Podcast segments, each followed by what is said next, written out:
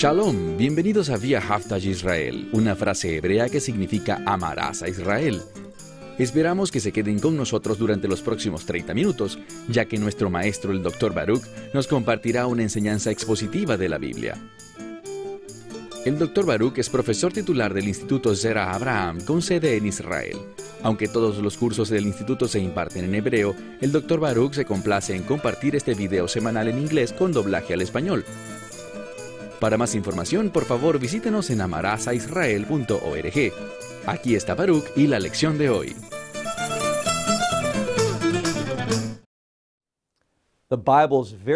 La Biblia es muy clara. Dios tiene autoridad para humillar a aquellos que son orgullosos. Pudimos ver eso en la vida de Nabucodonosor, pero la pregunta es, ¿aprenderá la gente de la vida o del testimonio de otras personas? Es decir, ¿tienes tú la inteligencia suficiente para que, viendo a Dios moverse de cierta manera en la vida de alguien, bien sea para humillarle o para levantarle, que tú puedas discernir qué está haciendo esta persona, qué está causando que Dios lo bendiga o, por el contrario, qué está causando que Dios discipline a esa persona. ¿Serás lo suficientemente sabio para hacer las cosas que traigan bendición a tu vida? ¿O piensas más bien así, bueno, Dios es Dios, Él, debido a estas obras, Él bendice a la gente, pero yo no voy a hacer esas obras, yo voy a hacer algo muy diferente, aunque igual espero que Dios me bendiga. Eso sería muy tonto. Mi consejo para ti es este.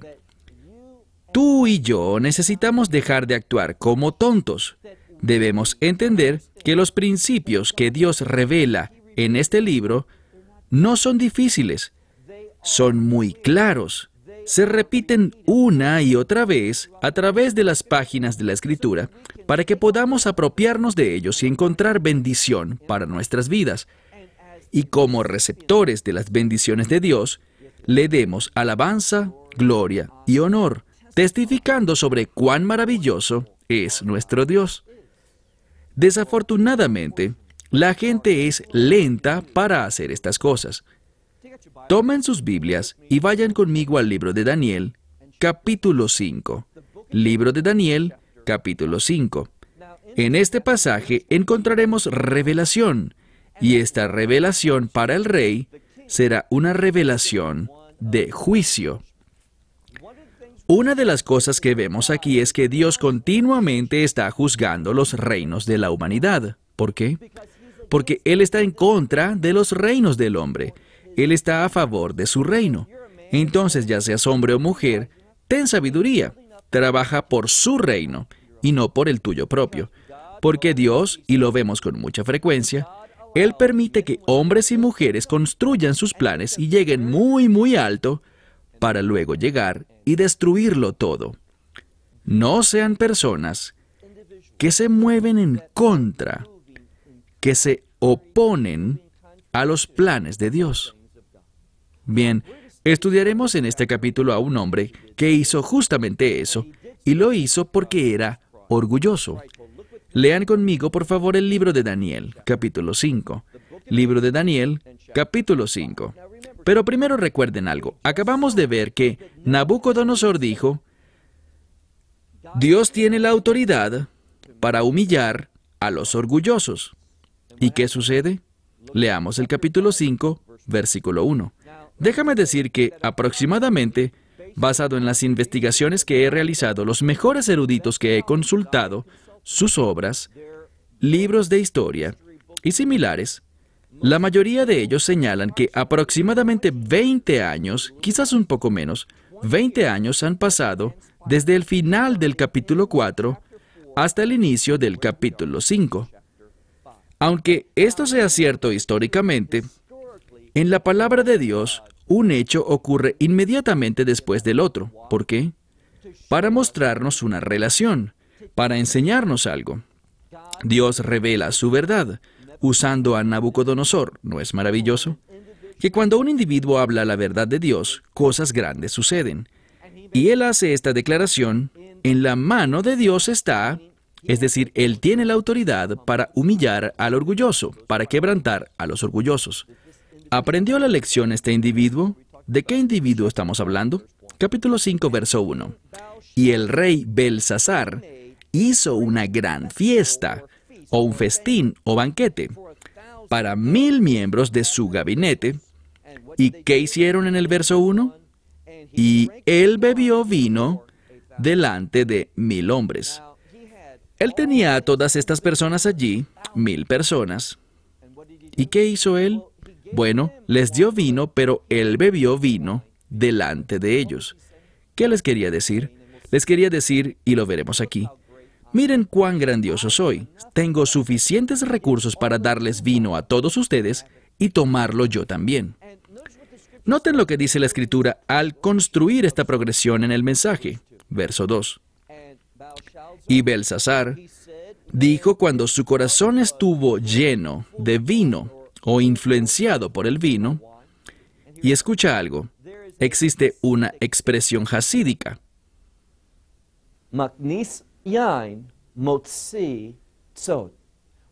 ¿Qué significa esto? Si metes vino, sacarás un secreto.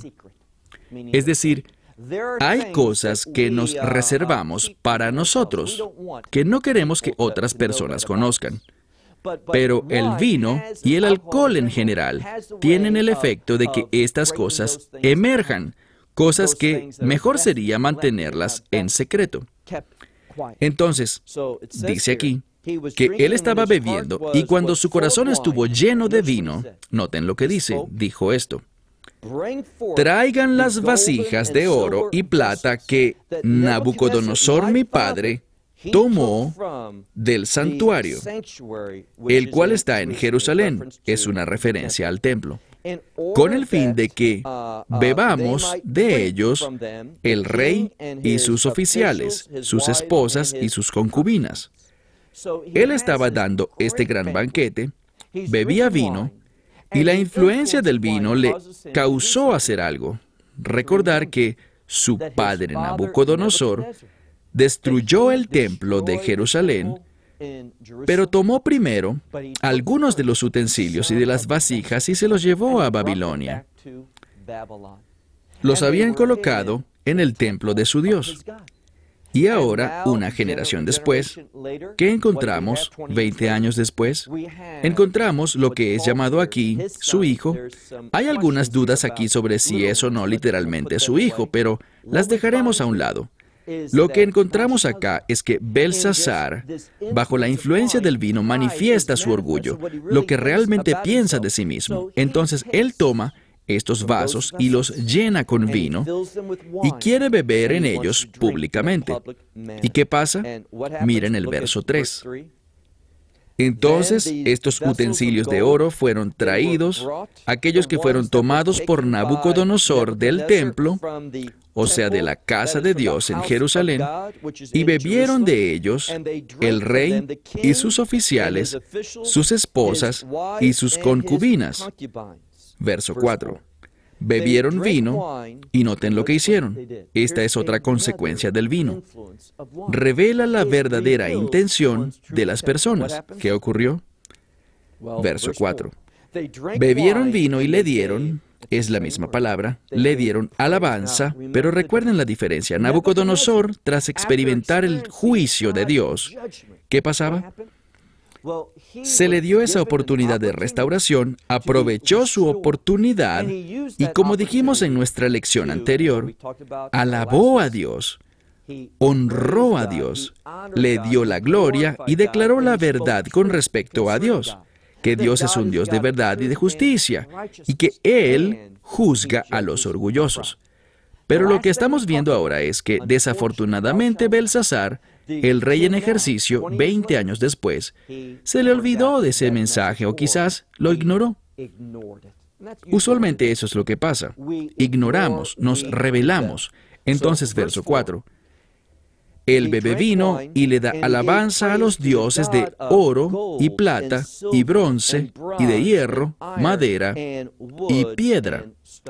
¿Qué tienen todas estas cosas en común? Bueno, tienen un valor. Algunas son de mucho valor pero las usas para construir cosas, las usas para crear cosas, es decir, ellas son instrumentos de obras. ¿Por qué esto es importante? Bueno, somos llamados a ser personas que hagan mazin tovim, buenas obras. Y estos materiales, oro, plata, bronce, hierro, madera y piedra, están siendo usados para la idolatría. Y la idolatría, si no te has dado cuenta, está siempre enfocada en el yo y en el deseo de exaltarse a uno mismo. Y eso es exactamente lo que ellos están haciendo. Noten el tiempo de Dios. Dice aquí, verso 5, a esa misma hora aparecieron los dedos de la mano de un hombre y escribieron delante y la palabra aquí es Nev Reshta en arameo. En hebreo diríamos una menorá, que es un candelabro. Bien, una vez más, les he dicho un par de veces durante las últimas lecciones que una de las razones por las que estudiamos la Biblia así es para ayudar a las personas a aprender la metodología correcta para el estudio de las escrituras. Y tenemos que preguntarnos siempre, ¿qué ayuda nos brinda esta palabra? ¿Por qué esta palabra está en el texto? Cualquier palabra. ¿Cuál es su objetivo? ¿Qué relevancia le añade al texto? Y aquí tenemos un gran ejemplo que nos ilustra esto. Veamos ¿Por qué dice? ¿Por qué no simplemente dice que se escribió algo sobre el muro? ¿Por qué tiene que decir que se escribió sobre el muro delante de este candelabro, delante de él? Y la razón es, un candelabro tiene el propósito, tiene el propósito de revelar algo. Nos brinda luz. Entonces, en este pasaje, la palabra candelabro aparece para decir que este pasaje tiene revelación para ti. Fíjate bien en lo que Dios va a decirte. Entonces, los dedos escribieron delante del candelabro sobre el yeso que estaba sobre el muro de... Y aquí de nuevo, no es el palacio del rey, sino literalmente es el santuario del rey, a donde él iría y adoraría, a donde él iría para exaltarse a sí mismo. Esas dos cosas, porque él quería que lo adoraran a él. Y el rey vio esta mano escribiendo, y aquí viene lo más importante. Mira el verso 6.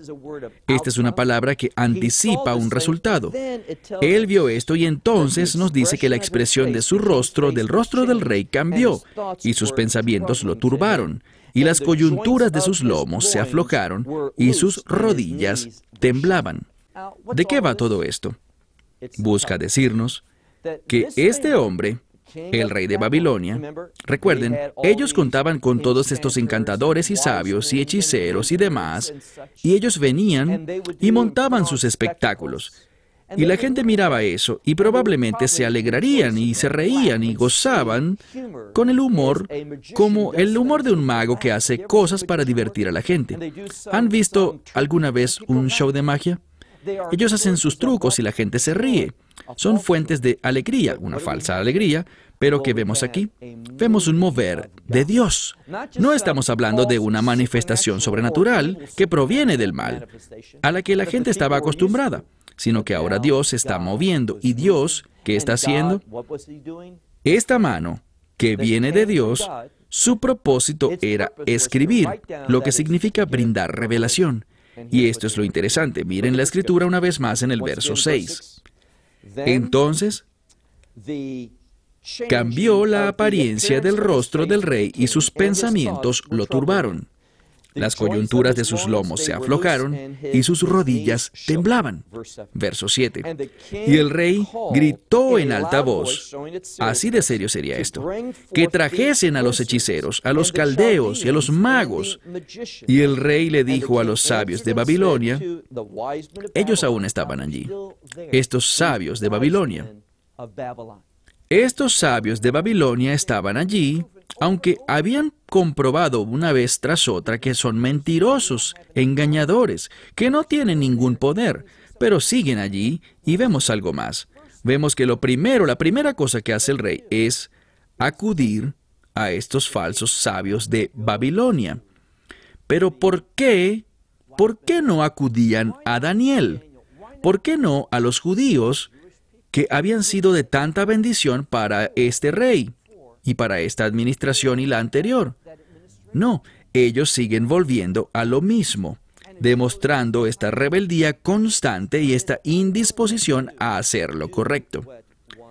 Una vez más, el rey gritó en alta voz que trajeran a los hechiceros, a los caldeos, los magos, y el rey le dijo a los sabios de Babilonia, cualquiera que sea capaz de leer las escrituras, estas escrituras, y revelarlas para mí, su interpretación, este será vestido con argamán, que es un color púrpura real, y un collar de oro será puesto sobre su cuello, y gobernará como el tercero al mando en el reino. Esto demuestra en qué medida este rey anhela saber lo que está escrito. Él sabe que ello tendrá implicaciones trascendentales. Él sabe que esto no es un hecho común y corriente. Pero aún así, llama a sus falsos sabios. ¿Y qué se nos enseña con esto? Mira el verso 8. Entonces llegaron todos los sabios del rey, pero no pudieron leer la escritura ni declarar al rey su interpretación. Bien, esta es al menos la tercera vez que vemos este mismo patrón. Y pensarás que el rey de Babilonia diría, ¿para qué tengo a estos sabios?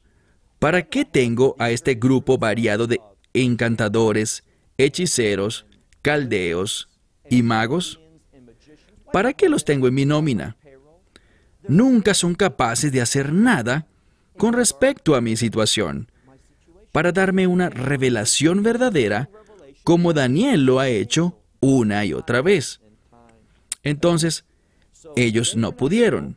Noten lo que dice el texto. No fueron capaces de dar una interpretación al rey sobre este hecho. Versículo 9. Entonces el rey Belsasar tuvo mucho miedo, y la apariencia de su rostro cambió, y sus oficiales, es decir, los oficiales del rey, estaban, y literalmente esta es una palabra para apenados o avergonzados. Ellos sabían que eran inadecuados. En otras palabras, verso 10. En el verso 10 veremos un cambio importante.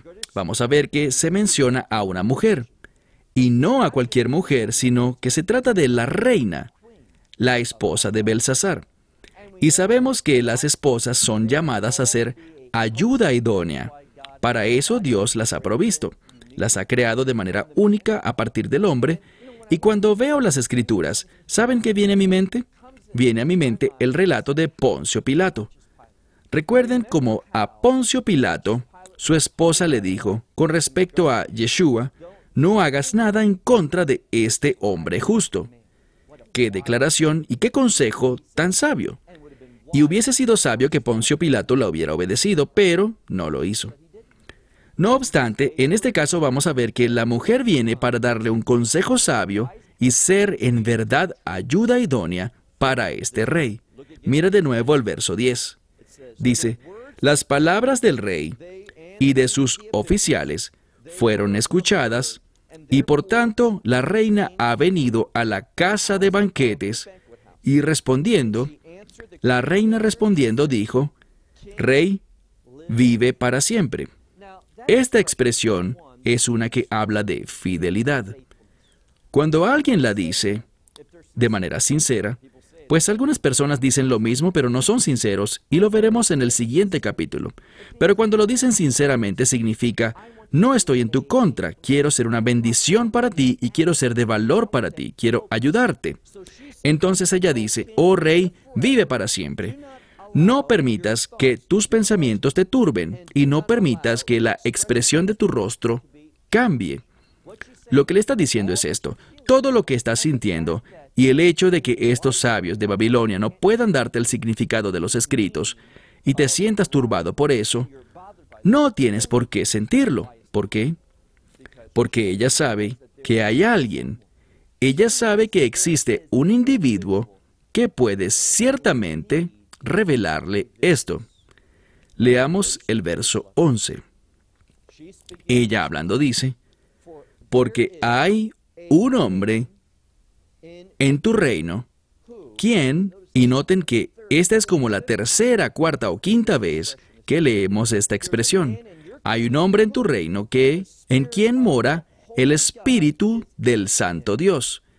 Ahora, ¿por qué dice el Espíritu del Santo Dios? Por dos razones. Cuando hablamos de Espíritu, ¿de qué estamos hablando? De orden. Uno de los principales ministerios del Espíritu Santo es traer el orden de Dios a tu vida, a tus circunstancias. Lo vemos desde el inicio en el libro de Génesis capítulo 1. En segundo lugar, está el propósito del Espíritu del Santo Dios. Hay una relación entre el orden y el propósito de Dios. Si yo quiero orden en mi vida, necesito perseguir los propósitos de Dios. Y de nuevo, todo lo que está pasando aquí busca enseñarle a la gente sobre el propósito de Dios, para que respondamos en obediencia a lo que Dios desea para nosotros. Mira de nuevo, ella dice, hay un hombre en tu reino en quien el Espíritu del Santo Dios habita. En los días de tu Padre se halló en él, en este hombre, iluminación, inteligencia y sabiduría como la sabiduría de Dios. Y el rey Nabucodonosor, tu padre, lo colocó como cabeza de todos los Hartumim, todos estos sabios y encantadores, y de los hechiceros, los caldeos y los magos. Eso fue hecho, pero noten algo. Como ya dije, este rey Belsasar, aunque Daniel es la cabeza, no fue tomado en cuenta. Y siempre es al último al que llaman. Siempre es aquel que viene cuando todos los demás fallan. ¿Por qué? Bueno, no tenemos una respuesta clara, pero Quizás el próximo capítulo lo explique, porque cuando todas estas cosas ocurren, Daniel, según dice el Mitzrash Rabba, el comentario rabínico, Daniel fue olvidado, fue ignorado inicialmente, porque, ¿sabes qué estaba haciendo? Estaba orando a Dios. Él estaba, se encontraba con su Dios. Y veremos una prueba de esto la semana que viene, cuando veamos el capítulo 6. Pero continuando, leemos aquí que este hombre fue puesto sobre todos estos sabios de Babilonia. Así lo hizo tu padre. Verso 12. Porque él tiene un espíritu de excelencia, tiene conocimiento e inteligencia, y es capaz de resolver o interpretar sueños y capaz de revelar las cosas escondidas y liberar aquello que está encerrado. Todo esto se encuentra en quién? Se encuentra en Daniel, a quien el rey llamó, a quien cambió su nombre por Belsasar. Y ahora, haz llamar a Daniel para que él pueda declararte a ti la interpretación. ¿Sabes lo que tiene esta mujer? Tiene confianza. Ella sabe, ¿basado en qué? En la historia. Ella estuvo allí. Ella creció, posiblemente era una jovencita inicialmente, pero escuchó estas historias y tuvo la experiencia de primera mano sobre lo que Daniel había hecho. Y ahora está diciendo, utilízalo. Y de nuevo, este es un consejo sabio. Esto es lo que la nación debería hacer, lo que los imperios del mundo deberían hacer, usar la revelación de Dios que viene por medio del pueblo judío. Pasemos al verso 13. Entonces trajeron a Daniel ante el rey, y el rey le dijo a Daniel, bueno, ¿eres tú aquel Daniel de los hijos de los exiliados de Judá? Esto es importante porque vemos que los exiliados son mencionados aquí, los exiliados de Judá. Algunos eruditos tienen otra explicación sobre por qué Daniel no fue convocado inicialmente, y ellos lo atribuyen a lo que acabamos de leer, que él era de los exiliados de Judá. En otras palabras, a pesar de que Daniel tenía este gran testimonio de fidelidad, sabiduría y éxito, ¿qué observamos? Que no lo querían utilizar. ¿Por qué? Lo primero que hicieron, y recuerden algo, este imperio era un imperio muy vasto, uno que comprendía muchísimas provincias diferentes. Y cuando ellos hablaban de los encantadores y los caldeos y los magos y los hechiceros, ellos no hacían referencia a sus lugares de procedencia, pero aquí hay un énfasis en el hecho de que él provenía de Judá. Entonces, que mi padre ha traído de Judá. Se repite dos veces para mostrar un énfasis. Verso 14. He escuchado que el Espíritu de Dios, y de nuevo, la mayoría de las traducciones en cualquier idioma ponen este término Elohim en plural. Es una construcción plural, pero es singular en su significado. Como muchas palabras, por ejemplo la palabra Jaim, es plural, pero nosotros decimos vida, no decimos vidas. Como la palabra Rahamim, misericordia, no decimos misericordias, sino simplemente misericordia. Entonces muchas veces encontramos que hay palabras en plural que realmente tienen un sentido singular. Y esto es lo que significa. Versículo 14. He escuchado que el Espíritu de Dios está en ti y que la iluminación, inteligencia y sabiduría se encuentran en ti. Verso 15.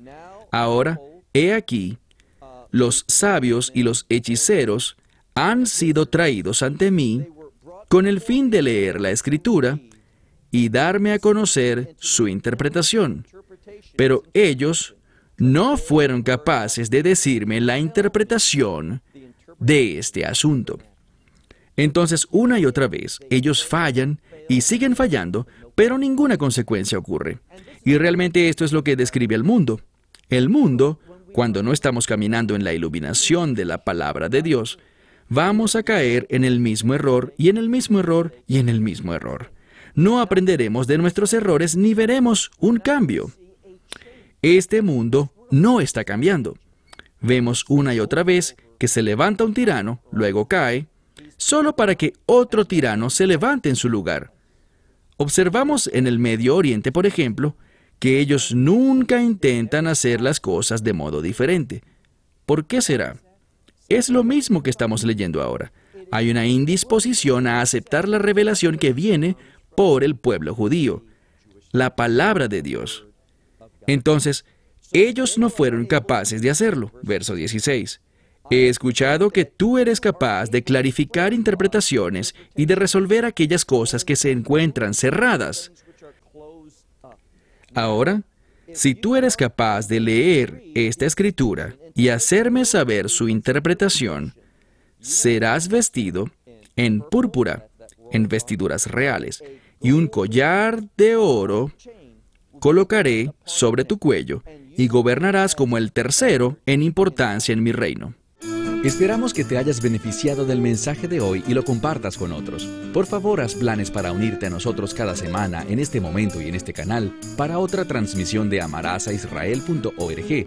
Nuevamente, para obtener más información sobre nosotros, visita nuestra web amarazaisrael.org, donde encontrarás muchas otras conferencias de Baruch en formato de video. Hasta la próxima semana. Que el Señor te bendiga en Yeshua Hamashiach, Jesús el Mesías, mientras caminas con Él. Shalom desde Israel.